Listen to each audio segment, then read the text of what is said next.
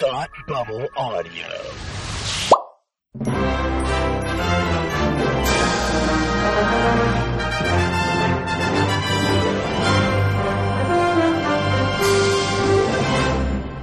Hi, and welcome to Academy Rewind, the fortnightly podcast where we take a look at the Oscars from years past. I'm Tim, and with me, as always, is my man who likes to climb no mountains, Palmer. How are you today?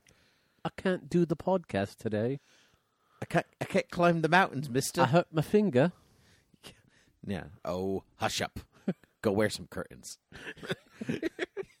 How are you today, my friend? Eh, I'm all right. I didn't really hurt my finger. I was acting. You know, that was some really, that was some talent. I thought so. You know, do, do you feel that you deserve an Oscar for what I, I, just witnessed? always feel like I deserve an Oscar. Yeah, that's not really what I asked you though. Do you feel Every day I wake up thinking, when am I getting my Oscar? that's a horrible way to live? I mean, You haven't made a movie, so so do you? Do you pretend? to- do technically you the pretend- producers don't make the movie. That's true. Do you pretend to? That's not true. I think every producer will fight you on that. Yeah, the producers will fight me on it. You know who won't? Everybody else in the film industry. Well, except for maybe the Best Picture nominees, because those awards go to the producers, right. right? So they do make the movie. They make the movie happen, as they might say. They they just show up and they're like, is the movie being made today? Yes. All right. Excellent. I'm out of here. All right, I'll see you later. Sometimes that's very true. Anyway, we're talking about the 1966 Best Picture nominees. They are as follows Darling, Dr. Zhivago, Ship of Fools, A Thousand Crowns, and The Sound of Music. A thousand crowns? Clowns. I always say crowns. I don't know why. A Thousand Clowns. Like, do you think we're talking about money? No. Is crown Certainly still not. a is crown still a uh, No. think form of payment? No. No. When did that leave? A while ago. Okay. Okay, good. And I'll give you half a crown. Yeah, no. No, Oh, That's no. not a thing anymore. Do, Palmer, do you know what won Best Picture? Yes, a thousand clowns. That Ah, is not true. well, it should have. I know you really know that it's The, sound, of, music. the sound of music won Best Picture in 1966. So we're going to save that one for the end. Let's start in alphabetical order because that's how I read them. a. A, a thousand crowns. no, you never count the articles. You have to move on. So let's start with Darling, directed by John Schlesinger, written by Friedrich Ra- Raphael, starring Julie Christie, Dirk Bo- uh, Bogard, and Lawrence Harvey. It was nominated for Best Picture and Best Director. It won Best Actress for Julie Christie and Best Original Writing for Raphael and Best Costumes. The plot of Darling is as you're looking at me like best costumes you say, Best writing, you say? best writing you say, best costumes you say. These are words I would never have thought to use with darling. The plot is as follows A beautiful but amoral model sleeps her way into the top of the London fashion scene at the height of the swinging 60s. Ah, so it's a biography on me. It's yes, it's absolutely about you. I know how you loved the swinging 60s. All and, that time you spent and how I there. slept my way to the top of the London fashion i- industry. Yes, exactly. Alfie is actually about you, but they just they just took out the bit about the fashion industry. Right. Yeah, this f- film. Speaking of Alfie, this film was to me basically Alfie with a girl in some in some form or another. Kind of. I I- not the fashion industry certainly, but the swinging '60s. I'm going to sleep around, but the but she has an agenda which Alfie really didn't. Alfie, of course, starring um, Michael Caine. Michael Caine. Yeah, I mean, Yeah, it's- it- this it's is a- weird because she's she's in a relationship Sure. and they're not married; they just live together, and she kind of goes around with other men. She goes around. Oh, she and he pretty much knows this. Oh, he definitely knows it, and but he kind of just goes, "Well, that's what she does." right. It's the '60s, baby. and then she'll also get upset, like when her side pieces get side pieces. Yes, that's correct. It's a, it's a double. It's a big double standard for her. Yeah, you can e do she, this. she needs to be the center of attention. Or she certainly does. Well, that's the whole point of her, you know, even going into the fashion industry in the first place, is so people can people can take her picture Yeah. to be the center of attention. Julie Christie is wonderful in this. I think she Yeah, she's l- very good. She's, she's- in two movies this in this She lineup. is. Um, she's Doctor, also Vra- in- she's also in Doctor Zhivago. Sure, yeah. Uh, she's really good in this, and she's really the only like to me. She's the only reason to watch this. The movie Hmm. doesn't have a lot of plot. It, no, it's it's not very interested in anything but her. It, it even took me a while to figure out, like, oh, those are I'm supposed to care about these other people. Maybe I guess. Right, but you kind of fall into like because you're seeing most of the film from her vantage point. And she You're not- tells you that. Right, you're not really caring about all the peripheral people. Yeah. She, oh, I just felt truly terrible about pulling apart a family. Well, here I am going to go do it. yeah, Yeah. You know, I, I do think that the film might be worth the watch, even towards the end after she marries into the, Into the royal into family the and royal becomes Princess family of Diana. of, uh, um, of Italy, Uruguay. I don't know. of Italy, and I, that's really where I became interested. This is really wonderful, um, steady cam shot. And they follow her through the palace as she like slowly starts to That was my favorite part yeah, of that the was movie. it was excellent, and I was like, I it took a long time to get to that, yeah, like, and I don't know if it needed to. I don't know if I needed two hours of her to make me feel for her the way I did in that moment. But also, Now- she did it to herself, N- so Yeah, I mean, I I was basically checked out on the movie at that point. I'm not saying we both agree that she's really good in this movie, but the movie doesn't do a lot to kind of command your attention. no. And, And- she does her best as she can to command your attention, but Right, if it's but with- just with- her, E, Exactly. Um, so when it got to that point, I'm assuming because I think I missed one or two things. So she's sitting at she's sitting at a table Mhm. alone, and she's like, "I want to contact my husband." that's right. and they're like, "Well, he's over at his mother's." Well, can I send a telegram? And they're like, "No," and that like she gets upset because right. she's basically now being treated how she always treated women. Like that's what I'm uh, men rather. She's Yes, that is correct. basically as like you're the trophy. Yes. And and she's now left alone, which is why she tries to go back to her husband and he's like, No. not husband. They were never Lover. married, lover. right? Yes. Um. So yeah. So like that that whole tracking shot through the palace Mm-hmm. is her like kind of going crazy because she's real she's realizing like she's in the same predicament she had always put guys in. That's correct. okay. Yeah. Good. Yay. I learned something. you did. It- you did and it's kind of worth it for that, but if you like know that and then just watch that shot, then that Yeah, scene, that's it. then you get everything that you need yeah.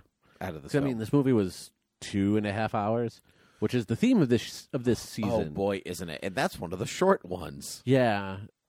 And like like almost any other movie that we're going to talk about today, this movie could have been done in like 2 hours or 90 minutes. And I think you get a tighter better movie. Yes. Yes. You know, I don't need 14 instances of her gallivanting around with different men. I can get the same qu- kind of presence about her if it's done like twice. Mm-hmm. Be like, "All right, this is what she does."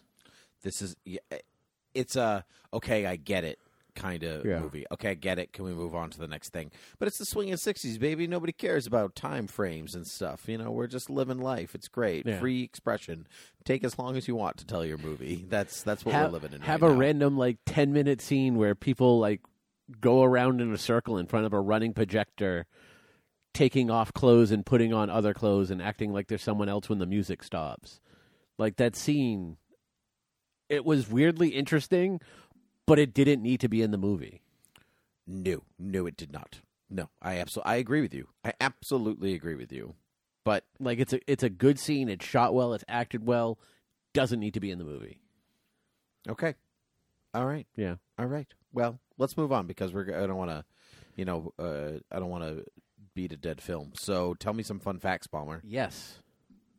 Because as we know, this is the highest rated segment of our episode, Is it, and that though? has been that has been confirmed by actual listeners. Oh, hush. All right, what movie are we doing? Oh, my goodness. Darling, right? Yes. Sweet, because this has my favorite ever fun fact. All right. Tell and me. I'm going to save that for last. First fun fact newspaper ads stated in dazzling color. Well, it was the 60s.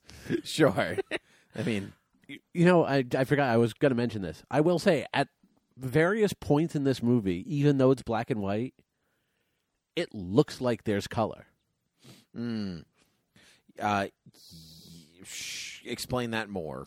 Um, one of the scenes where they're like walking along the riverbank, Mm-hmm. like the way the way it looks and the way it's shot, it's weird. Like I know it's black and white, but you can almost see the color of everything around, just kind of very very washed out. Mm-hmm. You know, I'm not saying that that was intentional. It just it just the way it looks like gives you that kind of like washed out color. They like I can see what the colors should be and where they should be, but this is a black and white movie. Sure. I can understand that. Lighting, baby, just tricks you. According to Richard Gregson, the film only earned two hundred and fifty thousand pounds in Britain, but Nat Cohen sold the U.S. rights to Joe Levine for nine hundred thousand and made a profit, and the movie was a big hit in the U.S. Why, though? I don't know because it's the '60s. Because they were like, you wow. had no other Britain. option. Because it was like, wow, Britain. And now my favorite fun fact: Hugo Dyson was a fellow was a fellow of Merton College, Oxford. Mm-hmm. He was also a member of the Inklings. And do you know who was in the Inklings? J.R.R. Tolkien and C.S. Lewis. Yes, a group which included C.S. Lewis and J.R.R. Tolkien. However, he often loudly expressed his displeasure when Tolkien read early versions of his stories. He is recorded at one Inkland meeting as saying, "O.F. Not another elf." That's fantastic. That's awesome. Who was the Who was the guy that you Uh, said? Hugo Dyson. Hugo Dyson. I'm just I'm just looking at an Inklings page. Was an academic, was an English academic and member of the Inkling literary group. He was committed Christian together with Tolkien. He helped persuade C.S. Lewis to convert to Christianity. Wow, look at that. Oh, see, without him, we wouldn't have the Lion, Witch, or the Wardrobe. That is correct. Actually, that is correct. You wouldn't have Narnia without Dyson. So there you go. Oh Christ, you know another elf. That's awesome. Well, you know what? Tolkien didn't like Narnia, so there was a lot of jabbery in that group. Everyone hated each other. They were like, "Ugh, why? Why are the animals talking? Come Oh, on!" why are the trees walking? Yeah, basically. They- All right. Well, anyway, let's get on to Doctor Zhivago, directed by David Lean, written by Robert Bolt, and uh, based on the novel by Boris Pasternak, starring Omar Sharif, Julie Christie, Geraldine Chaplin, Rod Steiger, Alec Guinness, and Tom Courtney. I noticed that there was not one Russian name in that. There was not. Okay. the movie was nominated for Best Picture, Best Supporting Actor from Todd Courtney, Director, Editing, and Sound. It won Best Adapted Screenplay, Cinematography for a colored film, not a black and white film, because there will be a distinction for that later, uh, and Production Design for a colored film, and Best Music. It's one Best Music. Just put, This one best music. I'm just I'm giving you that. This will be Like- one best music, but there are two categories for music: ad- adapted music and, And original music. Yeah. and this one original Yeah. music. You were looking at me like Because I'm appa- sorry, what? So I'm assuming at this point in time in the Academy Award history, there's no best original song category. There is not. Because that's the only reason this song wins. Like that, uh, Lara's theme Yes. is, I think that's what it's called. Yes, it is. Is an extremely popular song, and Oh, yeah, that's what beautiful actually drives the box office of this movie. Do you, eh, are you, is there evidence you have hard facts to support that? or There are you just is saying actual that? hard facts. Like the movie does not do well upon its initial release. The studio throws money at it, and Lara's theme actually becomes a very widely loved song outside of the movie that people like since it's affiliated with the movie, people end up going to the movie. Huh. That's interesting. yeah, I don't think I actually have any of those my in my fun facts, which is why I'm saying it Huh, now. Did not know that. So anyway, let me talk talk about the plot of Doctor Shivago, the life of a Russian physician and poet who, although is married to somebody else, falls in love with a political activist wife, and they experience hardship in their illegal love and stuff. Does anybody stay with the people they're married to in this set amidst in this year? the Russian Revolution. Uh, no, No. Uh, swinging sixties, baby. Yeah, I mean- yeah, hippies and stuff. No, abs- and so well, I mean, technically, the Sound of Music, everybody, everybody checks out okay in the Yeah. end, but uh, Doctor Zhivago is an incredibly long, beautifully shot film that I didn't care about. And here's and here's why. This I so I told my I actually told my I actually told my father that I was I had to watch this series of movies. We were just having a, a nice chat. And I said Dr. Chivago and he's like, Ugh, why?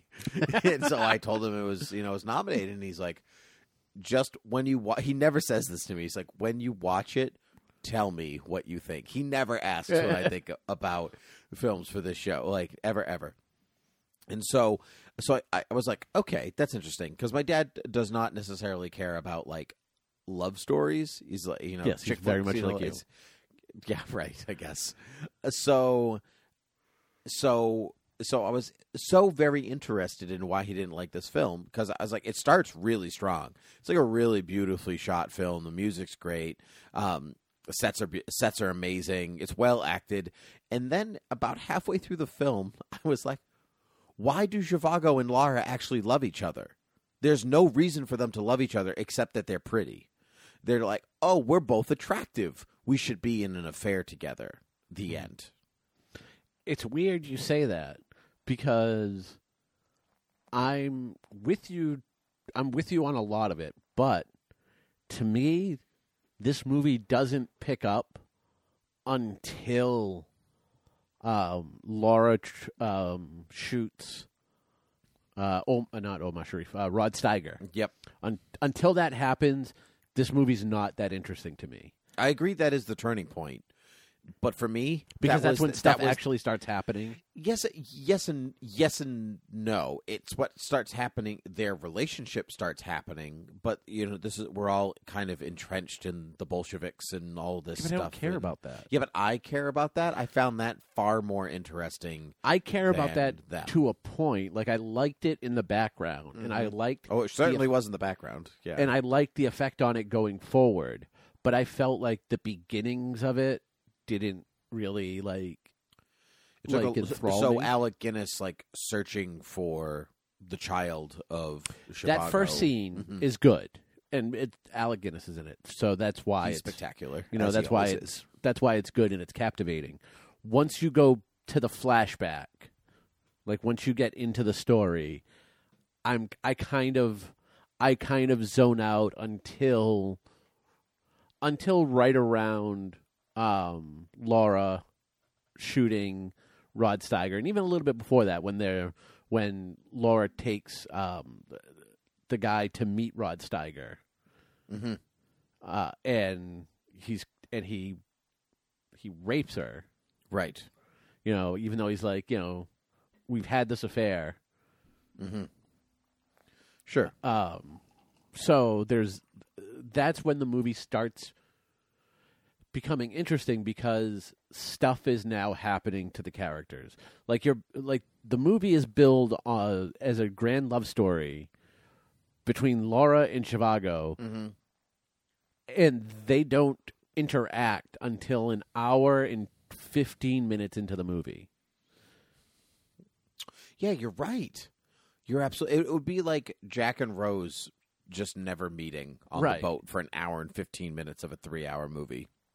So I agree with you. Like there are two shots in this movie that one I absolutely love and one I think is pretty and I think it's only there because it's pretty because in my mind it doesn't do what I think the director wants. Sure. So the the f- first scene that I really like after she shoots Steiger and we're s- looking in through the window of them back Yes. at their Mhm. house Yes. and the flame the candle is is um On the side of their head. no, the the candle that's in front of the window is heating up the window pane to to um, Defrost it. defrost it. Mhm. So as it's defrosting in real time, you're seeing the window into the apartment, Yep. and that's how it's shot. And I really, really love that. And they do it a couple times. Yep. and It's defrosting their frosty hearts. yeah, and I really love that. There was another one where Zhivago is leaving, and I can't remember if he's leaving Laura when he's like, "I can't do this anymore," before he gets conscripted into the Bolshevik army, Mm. or if it was at the end of the war, uh, at the end of the First World War or Second World War, no, First, World, War. Um, but he's leaving. He's leaving um, this room or house, and in the middle on a table is a is a pot of like um, daisies or daffodils that are kind of wilting. Yep. And those are those are the things that are like really bright and in focus. And him leaving off to the side is like exit stage right in the background Mm-hmm.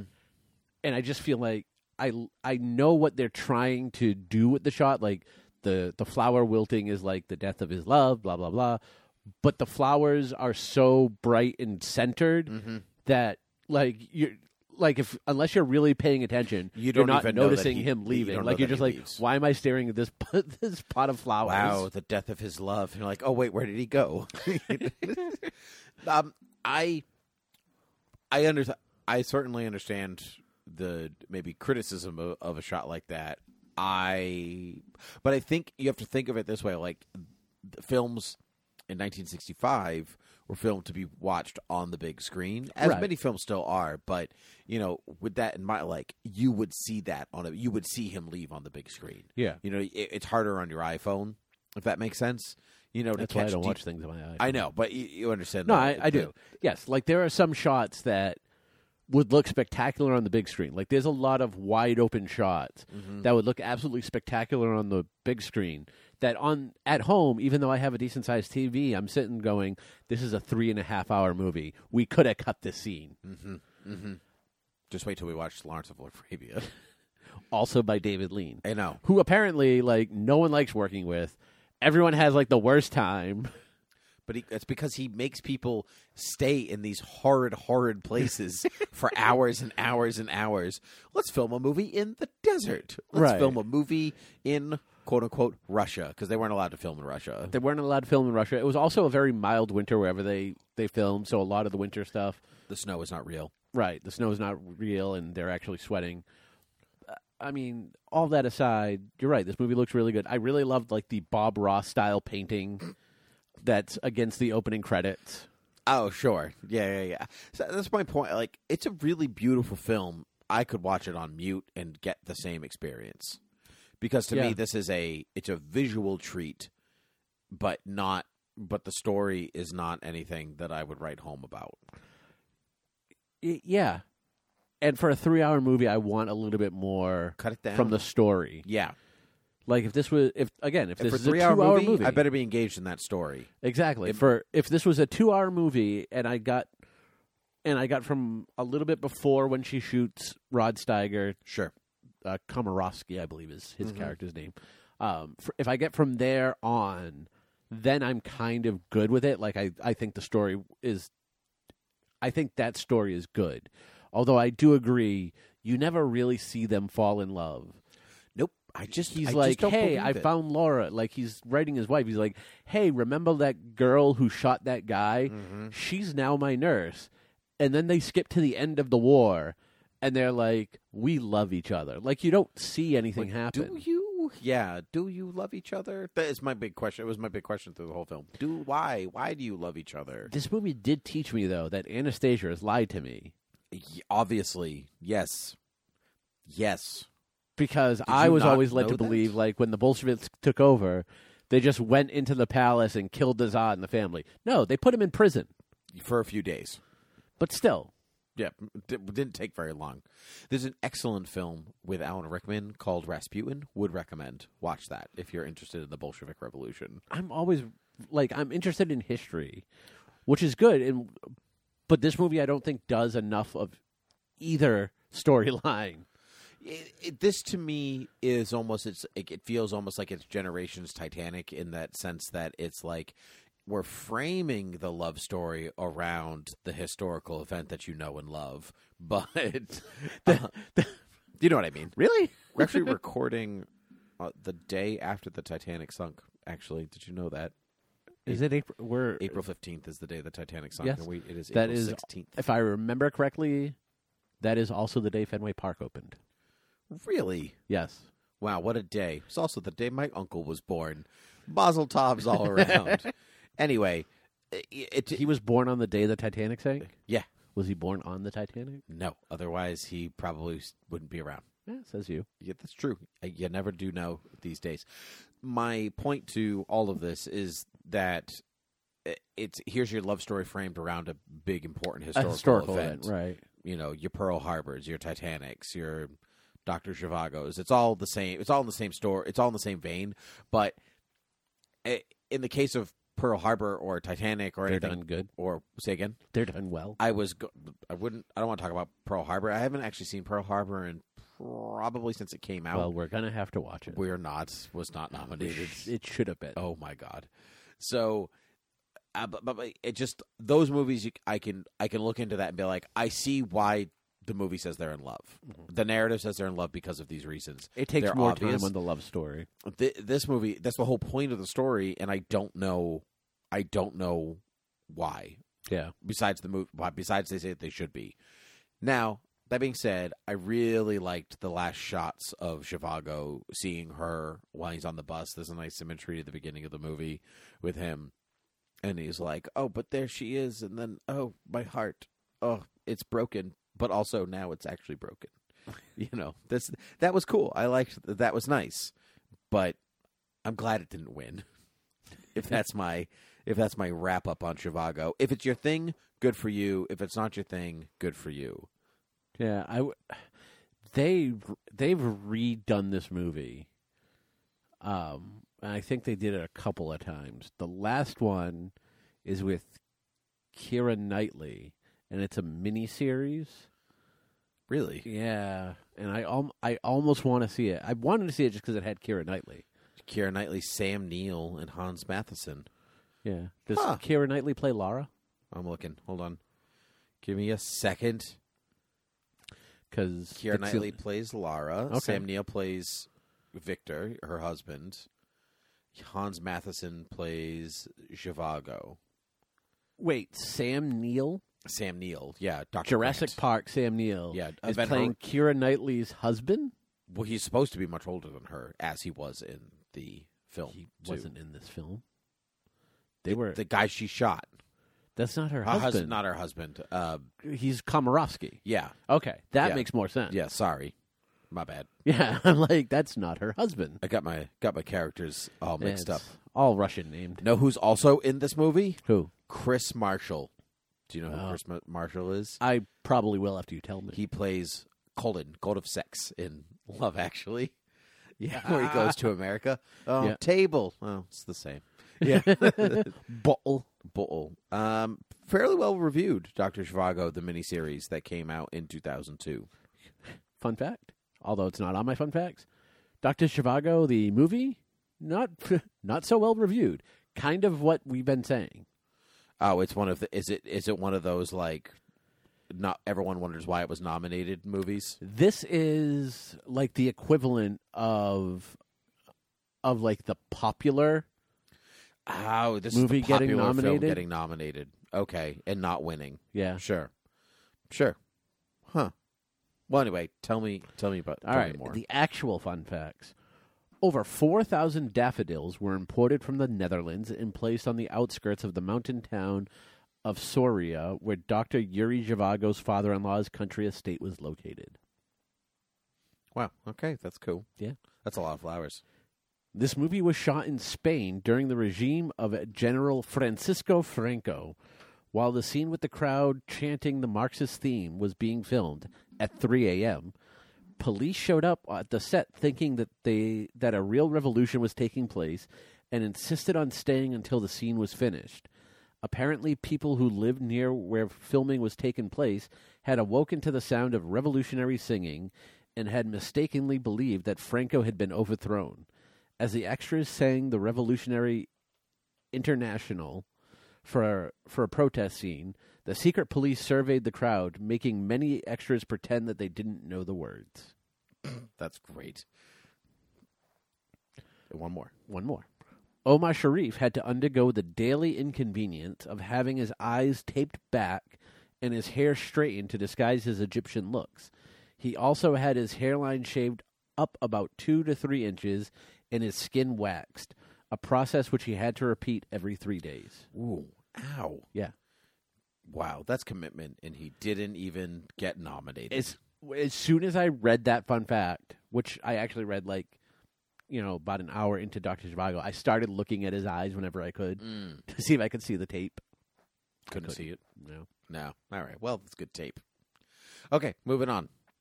Ship of Fools, directed by Stanley Kramer, written by Abby Mann, based on the novel by Catherine Ann Porter, starring Vivian Lee, uh, Simone Signore, Jose Ferber, Lee Marvin, Oscar Werner, Elizabeth Ashley, George Segal, and Michael Dunn. Movie was nominated for Best Picture, Best Actor for Werner, Best Actress Vignore, Supporting Actor for Dunn, Adapted Screenplay, and Costumes. This movie won Best Cinematography for a Black and White Film and Best Production Design for a Black and White Film. Plot A varied group of passengers boarding a ship bound for a pre World War II Germany represent what is a microcosm of early 1930 society. yes, Yes.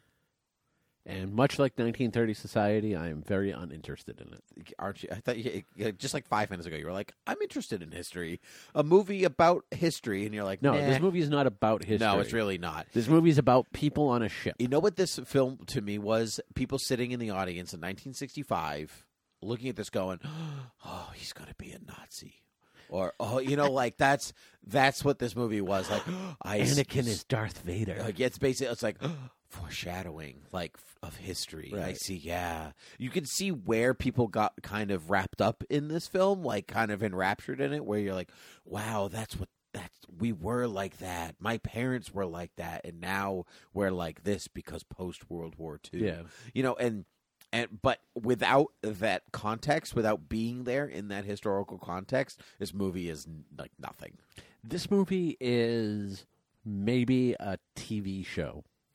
Sure. Sure. It's called The Love Boat. Yeah. Yeah. No. Pretty much, pretty much what it is. Yeah. It's The Love Boat, but with Nazis. Yeah. Pre Nazis. I mean, that's essentially what the Love Boat was, right? Yes. Mm-hmm. I never saw it, No, so it's I'm, not. I'm what The Love assuming. Boat- It's not. No, this. I mean, it's a it's a collection of good actors, Except some tremendously good actors. Yeah. some good actors giving it their their all to make a script that just kind of floats from It floats like a boat. from right from one story to the next, not really spending enough time for you to get too involved with the characters, Everyone that boards the ship happy and everyone leaves the ship angry. The except for end. the one that left because he died. Yeah. We won't tell you which one it was, though. it was that guy. It was that guy. My favorite part uh, of the film, though, is when the doctor is like, "I give up on life. Everything is terrible," and then he goes to check out that uh, the, the patient on the boat, and the guy after he leaves, the guy turns to the family's like, "I think he's been drinking." like that was my favorite part of the film. I think he's been drinking. Yes, obviously he's been drinking. I think Lee Marvin was my favorite part of the film. Lee Marvin was great. Like he's not a he's not the best character. He's a horrible character, but he just plays him so well. like Um, yes, yeah, he does. But I mean, sometimes, sometimes uh, the worst characters in films are the the people you love to hate are the best characters. and like he's the I think eugenics are great. All right, shut up, you. yeah, he's he's the racist who doesn't know he's racist. yeah, that's a really you know you could make this movie again. You could. You I could wouldn't make want this- to, but you Uh, could. No, I mean, you guess you could make any movie again, but i- if you r- retooled these characters for how people Right. talk in the 21st century or how they think of the 21st century, this movie would be a hit. Like, you know, it's just like it's of its time, but if you like redid it with like something yeah, that you, you could, could connect just to, people you would could retool it with the with with the issues of today. right exactly, and people would be like, oh, "That's just like us." Yeah. yeah, and then that's it, and you've got a hit on your hands. Yeah. I don't know. It's- But it, but the point of Academy Rewind is to go back and see if the movies hold up, if they're any good still. I mean, And it- in that and- instance, the movie does kind of hold up. I mean, yeah, it looks g- fine. It, it, you know, like there's nothing wrong with it per se. It's just not interesting. It doesn't hit any chords the way that it, it probably did in the middle of the '60s. I could see that. Yeah. Yeah, that's kind of that's kind of where I I that's kind of where I landed on. it. Yeah. Out of all these movies, this and Darling, I could say you could skip. I mean, at least Spoilers. I don't know how you feel about the sound of music. at least Darling has like that one really good scene. It has a good build up to something like the last 20 minutes of Darling Yeah. are really great. But And it takes then- way too long to get there. And then Ship of Fools is one that just kind of never never pays off anything. mm-hmm. Yep. That's right. You know, all the stories do kind of wrap up, but it just never really it just never really gels. Nope, it does not. So tell me some tell me some fun facts. Make this movie Oh. more fun. Well, this is the hardest one I had.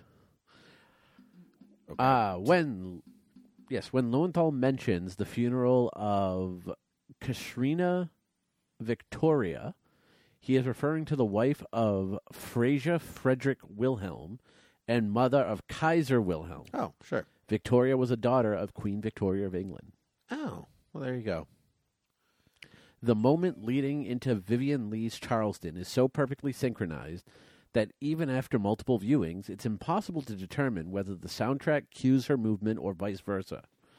Ernest Gold's post production scoring imaginatively matches Lay's per- fleeting sanity by juxtaposing the brash, abandoned ragtime melody with a lone, melancholy note of for strings, which alternate at expected, unexpected intervals. Did you write that? I did not. Okay. Initially, directly, director Stanley Kramer considered filming aboard an actual ship, but that was determined to be too difficult. A ship set was built at Columbia Studios, and a second unit filmed backgrounds at, at sea. The ship set extended over four sound stages and had four levels. Special effects were done at Paramount Studios, so the whole set was broken down into 44 sections, each measuring 16 by 12 feet, and tucked in trucked to Paramount, according to an article in the August 2nd, 1964 edition of the LA Times. Well, well there you go. Well there you go. Yeah, not Stanley Kramer's best. I will take guess who's coming to dinner over this any Yes. day. But you can see the seeds of where that film is coming. Political statements. He's making them, Stanley Kramer. Racism. Yeah, gotcha. All right, a thousand clowns. A thousand. I wrote crowns in this. Did you? Yeah, I Good don't know job. why. I think that's the title of this movie because It's there are no not crowns. even, they never even mention the word crown. I know, but they mentioned clowns. That's what's getting to me. They don't, not really.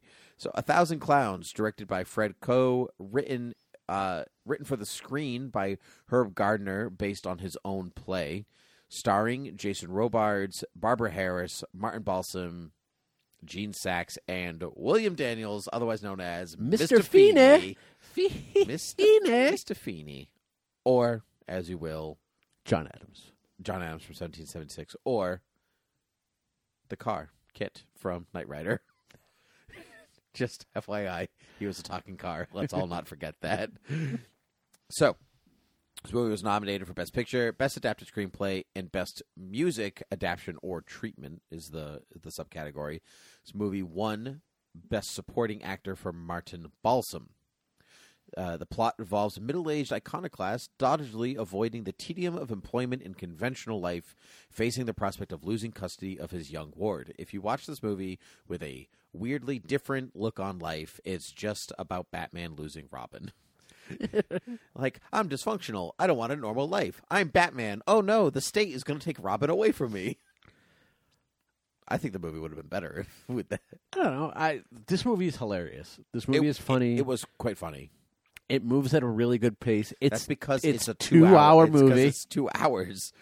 If you frame it between Doctor Shivago and Darling or Ship of Fools or the Sound, literally any of them, it moves. yeah. Uh, William Daniels. William Daniels is great in it. He you know he plays great in his everything. yeah he He's very plays his young. normal Mm-hmm. Very young in this his film. normal stern self. Mhm. the the main actor is is really good. Jason Robards. Yep. He was in he he was um he was the editor in the All the President's Men. Yes, and if I remember correctly, he's also the grandfather in Little Big League. Sure, a movie I've never seen, but I will believe you. I want to believe you. It's really, it's really what it comes down to. I'm choosing to believe you. Well, Um, you should. This movie really falls into it's a play. That's a movie.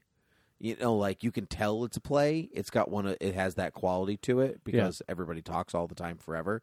And when you need like different breaks, it does like little montage sequences of like moving through New York Yeah. with with a nice fun with a nice fun song. I think Jason Robards is great. He's very charming and again with the swinging 60s, it's very like I don't want a conventional life. All these people are going to work, the idiots. Ha ha ha ha. That is the downside of this movie to me. Yeah.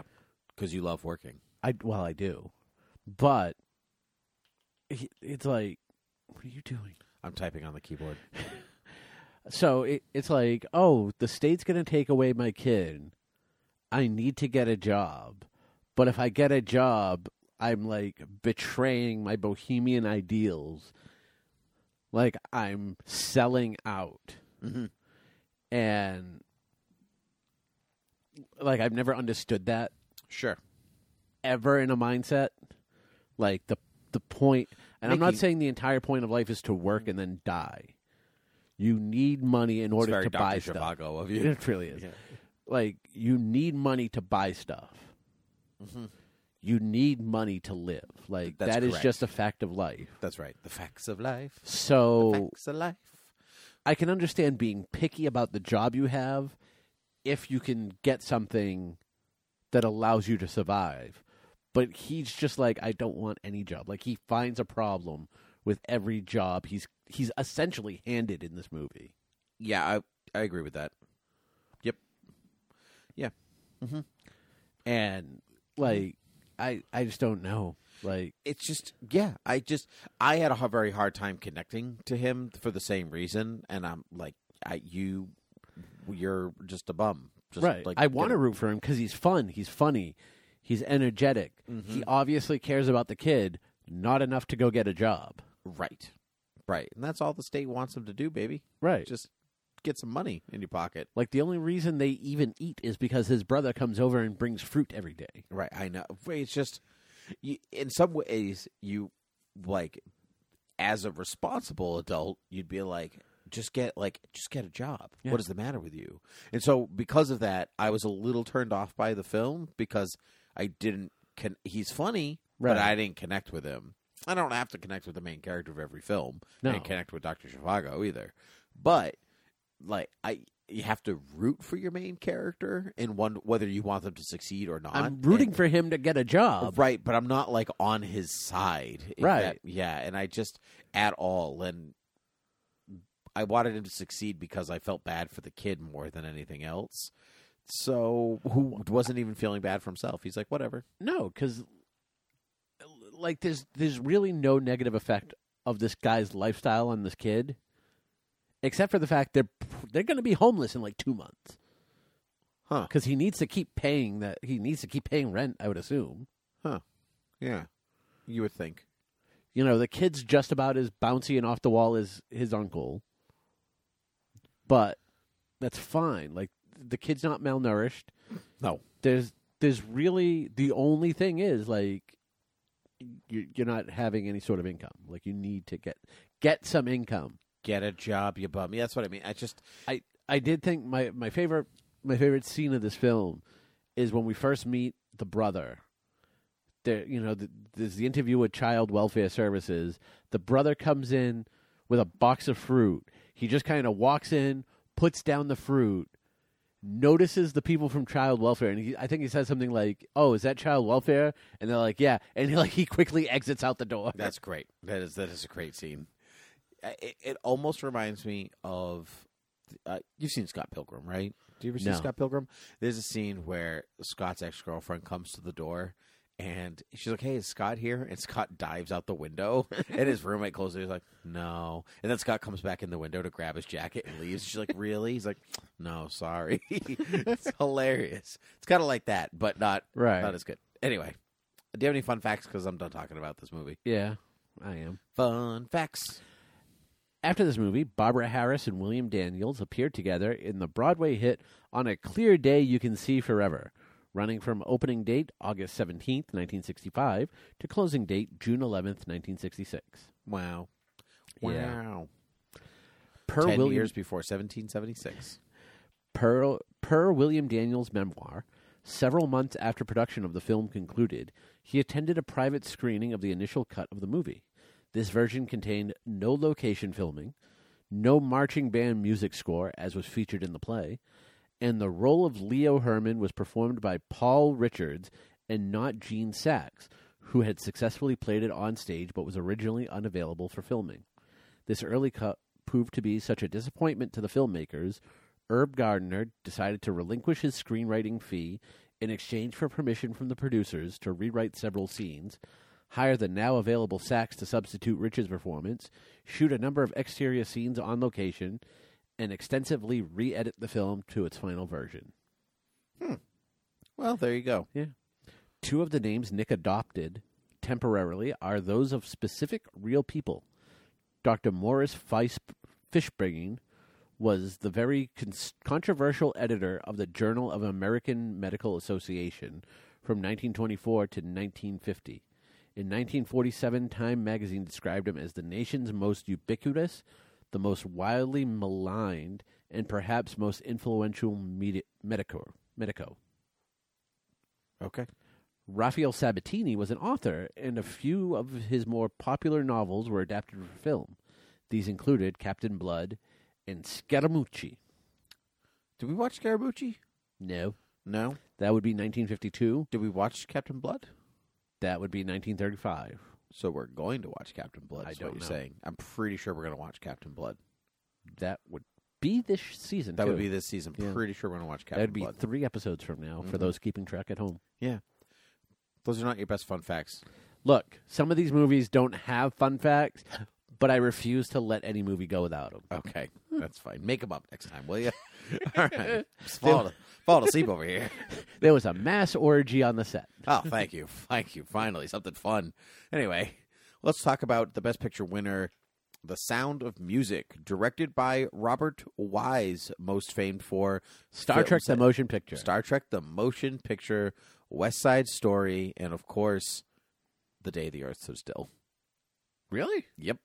Huh. That's my fun fact about Robert Wise. Everyone's like, "Oh, Sound of Music, West Side Story, The Andromeda Strain," right? And I'm like, "Yeah." And also, The Day the Earth Stood Still, and also Star Trek: The Motion Picture, and also the Curse movie of the Cat that People. launched an entire The- franchise. The, movie that launched nothing because it took way too long. It was like these movies. It didn't even launch the Enterprise. It didn't. Not for like an hour. Oh my god. And I'm not getting on that right now. oh, what a boring movie. Anyway, Sound of Music, directed by Robert Wise, written by Ernest Lehman, well, adapted for a film by Ernest Lehman, based on the musical by Howard Leslie and Russell Krauss, music and lyrics by Rogers and Hammerstein. Howard Leslie, the guy from Gone with the Wind. I don't know. Look it up. I wasn't looking. G- I just- Howard Leslie is the um, is Scarlett's husband in Gone with the Wind. Howard Leslie, you say? Yeah. Alright, I'll look it up with you because why read things? Gone with the Are you, you don't mean Leslie Howard, do you? look. I have a specific kind of medical condition, and I'd prefer you not make fun of it. Howard Lindsay. Li- It's L I N D S A Y. Oh, Lindsay. I, I literally been saying Leslie for like the last. five Oh, minutes. really? Sorry, my bad. Howard Lindsay. I have a specific medical condition as well. It's called It's called not listening. It's called not listening. It's called deafness. Uh, starring Julie Andrews, Christopher Plummer, Eleanor Parker, Richard Hayden, and Peggy Wood, plus all of the kids, n- limited but not including. P- um, shoot, what's his name? Now I've I've lost it. Hold on, I've got to Oh. look it up. ha ha. I will come to your rescue. Did you know that there was a person named Irvin Baking in Gone with the Wind? Irvin Baking, Bacon. Irvin Bacon. Bacon. No, that's not who I was thinking of. I know, but I just like anyone Nicholas with the last name Hammond. Bacon. I couldn't remember his first name. Nicholas Hammond, star of the live action Spider Man television show on CBS in the 1970s. Also, Fun fact. He played Kurt. also father of the guy who founded Jurassic Park. Richard Attenborough. No, Michael Crichton. no, the the guy's name in Jurassic Park. For the love of God, Doctor, oh, uh, Doctor, um, Doctor He's- Hammond. he's not. A, Oh, sorry. Yeah. I, I thought you were being serious, and I was like, that timeline doesn't match up at all. so I don't know what you're getting at.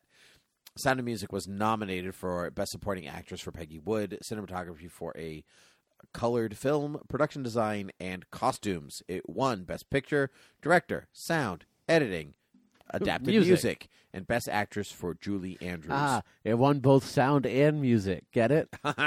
Ha ha. no. No, just kidding. Of course I get it. Because it deserved them. I get it. Plot. A woman leaves an Austrian convent because they make her to become a governess for a naval captain in Austria and they fall in love and fight Nazis and stuff. They don't fight Nazis. They run away from the Nazis. You're right. they actually don't fight them at all. The cowards. Anyway, The Sound of Music is one of the most beloved films of all time. And honestly, I think it might be one of the only movies that we actually do in this show where you could be like, oh, a, a Best Picture winner that people still watch to this day. How strange. yeah. It's almost novel that you get to like The Sound of Music. and be like, wow, people still watch that. Like, People still watch Titanic. no, but it, but it's not. But the Sound of Music came out in the '60s. Right. Titanic didn't, you know, came out in the '90s. You know, so it's much different. No, I know what you're saying. You know, like the older the film gets, the less likely people are to rewatch it, a Best Picture winner or even a nominee, Right. over and over and over again. And The Sound of Music is one of those rare gems. Do you like The Sound of Music? Um, I prefer to think of this as King and I Volume Two. Ew, It's- ew. Why it would you is compare the- them? It is the same story. Yes, except this is kind of based on a true story, as was The King and I. So what does that say? It's, it's weird, isn't it? It's weird, but like, and that's why I texted you the other day, and I'm like, these are the same guys that did King and I, right? And you're like, yes, oh, because okay. I'm like, governess, Yep. children, Mhm. stern father, learns to love. learns to love, Yeah, except in that one they don't ever they just like respect one another like My Fair Lady. right? You know, uh, they don't um they don't fall in love with one another whereas Sound of Music is is a love story. Right, but I think this is like, and did this? Did they do this before or after King and I? This is ooh, that's a great question. Pretty sure this is thought so. after The King and I. So they took, they were like, let's do the King and I, only let's get them together. Like, that's our second crack at this story. It's very possible. I mean, the the the Von Trapp family singers was a very well regarded group of singers before the Sound of Music. Right, yes. It was, they No, were. you know, they really did. They, you know, they, Right. they really, she really did the real, the the real Maria really did marry Captain Von Trapp. She Mhm. did care for his kids. They did flee from the Nazis. They went to Italy, and then from Italy they came to the states and lived I in actually Vermont. have fun facts about that, so shut up. uh, well, I asked you if you had fun facts, and I about the told you real I family. haven't even Uh-huh. done the fun facts yet. and so I know some of this. Well, my mom went to school with one of the grandchildren. Ah, That's my fun fact. Isn't that fun? one of the They- grandchildren? so one of the grandchildren of, like, they had more kids. one of the grandchildren of Colonel Von Trapp, not, So- their, not his captain, kids. not colonel, and Whatever. um, and so the children of one of the children, Right, okay. Mm. like Liesel's daughter, whatever. That makes more sense. Yeah. Because I thought you meant like the, gr- the the grandchild of one of the children. I'm like, oh that no, no, does no, not. of Maria, Yeah. yeah, of Maria and Gregor, which is his real name, not captain. Just FYI. Not Maria. She wasn't the actual mother. Yes, I I think they had so- they might have had kids afterwards. I'm not positive. Okay. Uh, maybe not. I'm not positive about that. He the real captain. He died in 47. Like so they like barely made it out, and they had a good couple years, and then nothing. She, the real Maria, uh, only said yes to the captain because she loved the kids. She Right. didn't really love him. Um, so she grew to love him as time went on. But she's quoted in their book, in their memoir, saying she was angry on her wedding day, angry at God and angry at Gregor because all she wanted to do was actually be a nun. And so Rogers and Hammerstein were like, we're we're going to tweak that bit a little bit, and and we're going to have this nice song about going to, s- to climb every mountain, and it'll be so nice. And then you know you'll realize this is not what you're supposed to do, and blah blah blah. It's it's, it's going to work out. Don't Yeah. worry. Um, the the music in this is much better than The King and I Why do you keep comparing it to the King and I? because we've recently done The King and I. and that it's the was same- last year. right? But it's the same people who do. Rogers and the Hammerstein. Right. They also did Cinderella. If you are, I've never seen them. I'm sorry. What? Yeah, we've every time. I'm sorry. What? I've never seen Cinderella. What? Stop everything. We're gonna watch Cinderella. Like we have to. This is this is a travesty. Would you like to watch the Leslie Ann Warren version, the Julie Andrews version, or the Brandy version? Uh, Brandy. Okay, can do. Whoopi Goldberg and Victor Garber are the king and queen, and they make a Korean son. It's very, it's very, I, it's very interesting. It's very ahead of its time. So the music in this is good, obviously, because it's still kind of in the zeitgeist. Sure. A fav- my favorite things plays on the radio every year at Christmas. Yeah. because they mention the word presents. That does not make it a Christmas song. It does. it doesn't. It does. Everyone knows this movie is more Easter related than anything. Sure, it's always on. It's always on. It's TV always around on for Easter. It's weird. Yeah, like the Ten There's no Commandments. bunnies in it. It's Yeah, but the Ten Commandments at least has a biblical tie, yeah, it has Passover. And Passover is usually close to Christmas, uh, Easter. It's always at Easter because Jesus was celebrating Passover. That's why they were together. So it's Yes. always at the same is it time. always? For some reason, I didn't think it was always. I know in the Bible, and I know the story, like th- that is what's going on. Yep. but I didn't know that. I didn't remember that. That's what it was. It always lingers. Yeah, it's never like an exact day to day lineup, but yeah, it always lingers. It's always in the, the yeah. It's not like Hanukkah, which can be like a couple weeks before or a couple weeks. You know what I mean? sometime, Like, sometime- between like yeah.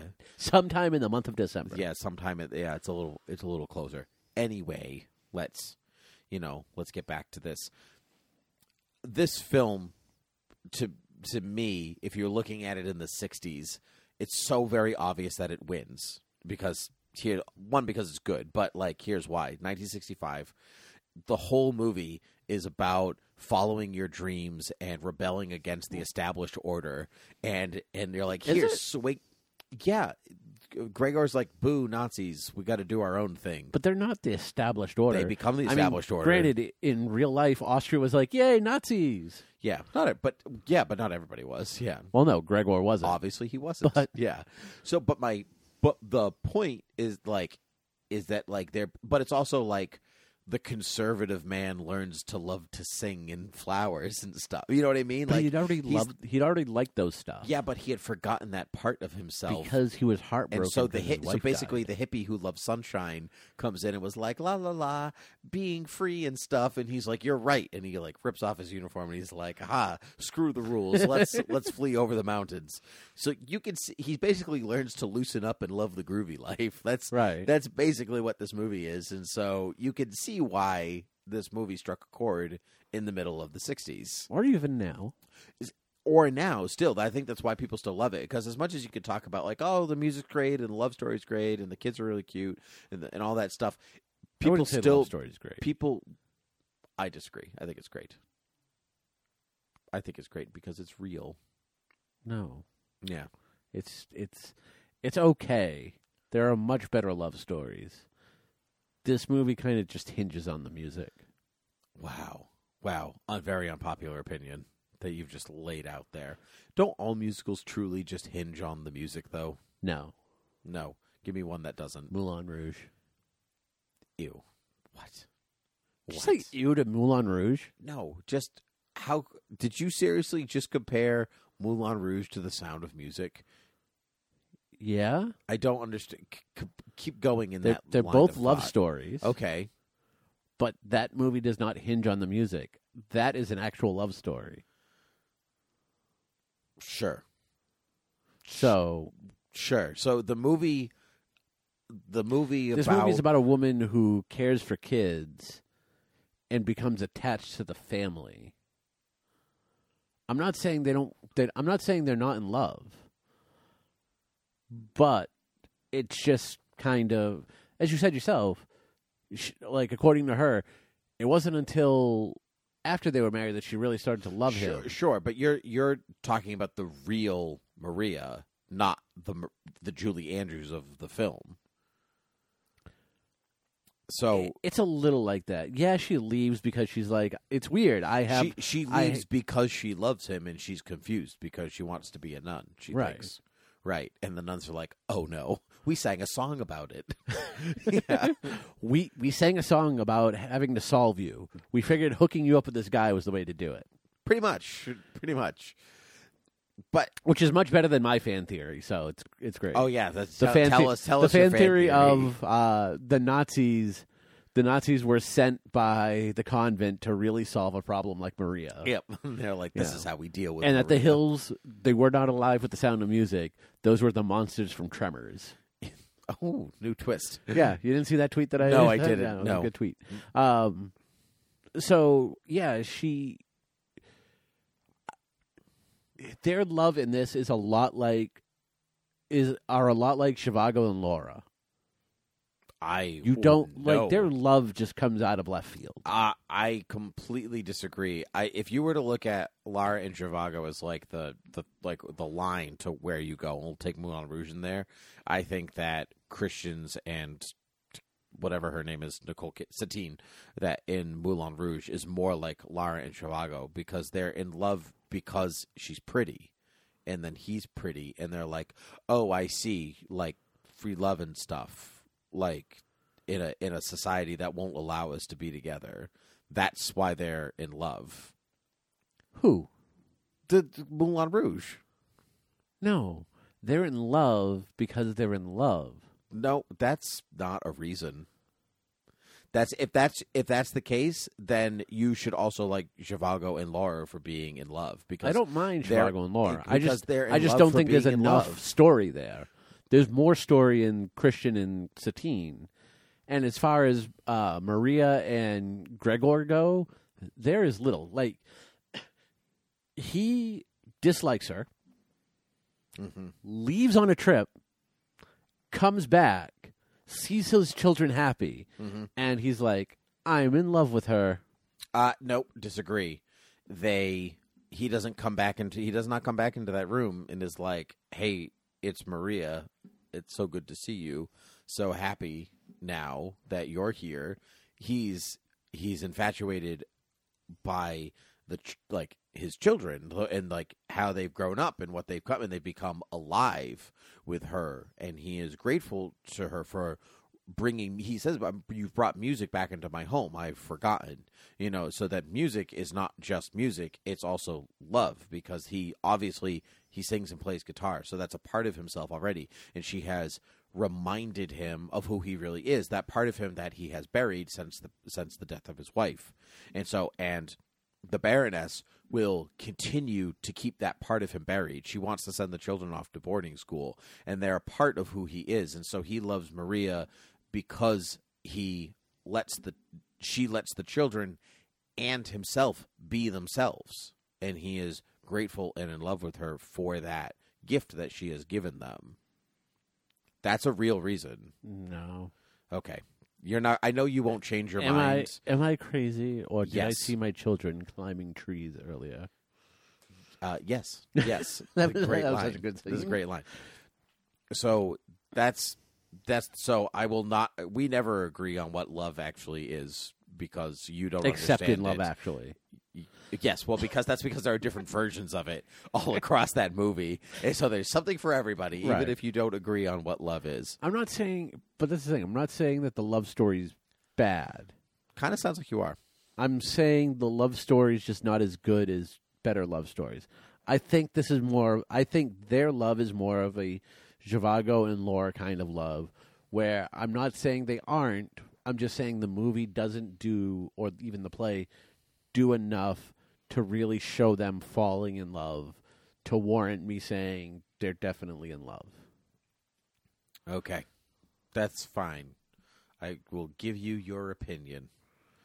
I will not concede to it, but Well, that you is should. certainly your opinion. because I am fanfare, the voice of the people. Mm-mm. you are no such thing. I am. No, despite what your despite what your tattoo on your forehead says, You are not the voice of the people. It also says damaged. You are you're certainly that though. Let's do the fun facts for the sound of music, and then we'll head into the rewindies. Idle voice. I have a fun fact about Edelweiss. If you'd like a fun, So, fact, I have a fun fact about Edelweiss. is it the so Clinton? go away. Is it the Clinton fun fact?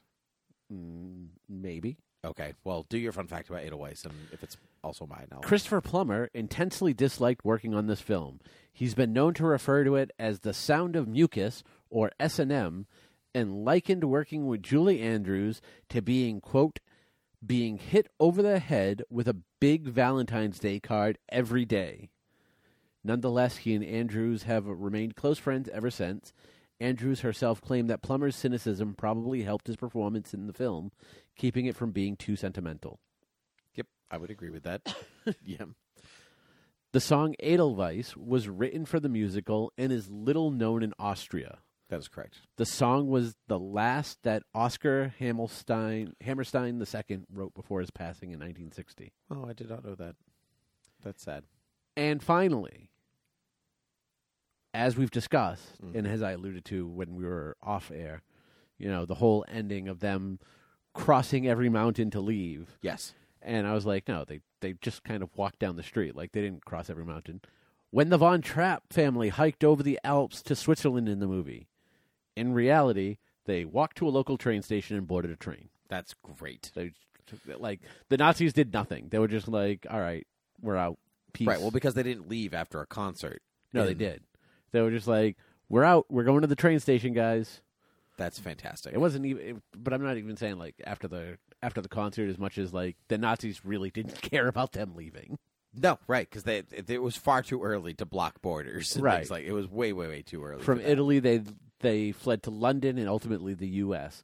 Salzburg is in fact only a few miles away from the Austrian-German border, and is much too far from either the Swiss or Italian borders for a family to escape by walking. Had the Von Trapps hiked over the mountains, they would have ended up in Germany near Adolf Hitler's mountain retreat. That's fantastic. Added fun fact: the actual place, the actual uh, home of the Von Trapps Mm-hmm. was occupied after they left by Himmler Whoa, and was visited several times by uh, Hitler. really? Yeah. Well, that is an interesting fun fact. It is. My fun fact about Edelweiss: um, I in the '90s when Clinton was president, they either the Austrian ambassador came or something. Somebody along those high in political office from Austria came to the White House, and they played Edelweiss as On part the of saxophone? uh, as part of. I wish he played it on the saxophone. What a cool grooving dude he was. Um, he loved French fries. Yeah. Anyway, um, they played Edelweiss as like the entrance song, and they were like, "Oh, what a beautiful song that is!" Yeah. And they were like, "Oh, well, don't you know it? It's Edelweiss. You know, Edelweiss. You know, your f- national flower." And they were like, "What? That's not. A, what are you talking That's about? not even a real flower. That's not a thing. what are you talking about?" And they were like, Isn't that your national anthem? and then somebody got fired for not fact checking. well, they didn't have the internet back then. they did. They had the they had the very rudimentary internet. Yo, yeah, couldn't you weren't searching for any? uh Yeah. weren't searching for that kind of. They didn't information. even have Ask Jeeves yet. That's how old it was. Oh man, ask Jeeves. What a crazy time. Let's ask Jeeves what the rewindies are. Palmer, what are the rewindies? They're my copyrighted award ceremony that I came up with. Doo-doo-doo. All right, Patent pending. I'm gonna. You can only you can only vote for people. You can only pick. You can people only pick who were out in of the these best films. picture nominees for any category. That is correct. And here we go. Best actor in these five categories go to Christopher Plummer. Christopher Plummer. I agree. Almost gave it to Jason Robards, real close, but um, best actress goes to mm-hmm, Julie Andrews for me. really? She won. I mean, yeah. Did she win? She won. Yeah. Okay. Yep. No, yes. I Yes. would- Dead air. That's what we need. Yeah, I Continue. th- yeah. I like them to think that I'm contemplating, like Yeah. It's called dead air. Just You're dead say- air. Say things. Come on. eh, things, dying. What? What are we doing? Why didn't you write these down? Huh? We do this every episode. Oh, you're the one who's usually not thinking. Julia Christie, Laura, Julie Christie. Very Doctor good. Zhivago. Okay. Oh, for Doctor. Oh, you went in a different direction Yeah. for Doctor Zhivago. She was nominated for Darling for Best Actress. Oh yeah. No, Doctor Zirago. Okay. Supporting actor William Daniels. William Daniels for A Thousand Clowns. Yep. I'm going to give it to Richard Hayden for The Sound of Music because Max is the best character Are in you that just movie. giving it to everybody in Sound of Music? No, there are other things in here. I swear. Best supporting actress, I don't know. Go ahead. Peggy Wood for The Sound of Music. Mother Superior. She's tremendously good. Although she had to redub her voice. Yeah, they all did. It was the 60s. Do you think everything ties back to the '60s? It that's what they they do that now. It's called ADR. Mm. Vivian Lee, Shipper Fools. Uh, Vivian Lee and Ship of Fools. Okay. Cinematography. Doctor Zhivago. Dr. Zhivago. I agree. Excellent. There are no special effects, so we're going to skip that one. Production design. Doctor Zhivago. I, I am also going to give it to Dr. Zhivago. It's an excellent yeah. beautiful, beautiful film. There's a, those opening scenes of Austria in The Sound of Music are great, Mhm. but Doctor Zhivago kind of Those has are- that going the whole time. Those opening scenes are great, except for the fact that once you get past the mountain, it's just a mat. Like that's not real background. That's a No. matte painting. sure, that's why I gave it to Doctor Zhivago because they were better matte paintings. No, they shot outside. I know. Best music. Tell you what didn't win best music, Doctor Zhivago. No, you They really, don't like Lars. they theme? really. I liked Lara's theme the first forty times it was in the It was movie. beautiful. it They was really great. hammered that one to the ground. They did. Sound of music. They called light motifs, and so you understand that. You no, know, this was just them playing Lara's theme over called and over light again. motifs. Damn it. Anyway, I'm also going to give it to The Sound of Music because this is The Sound of Music. Best writing, Go ahead. Sound of Music, Yeah, yeah. Sound of music. right? And best picture goes to The Sound of Music. Ah, yeah. yeah.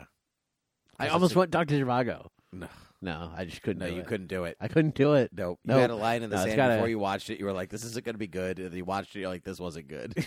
yeah, you rarely change your mind bef- when you make it up. And No, I I was actually hoping that Doctor Zhivago was good because it's a movie that you always hear about.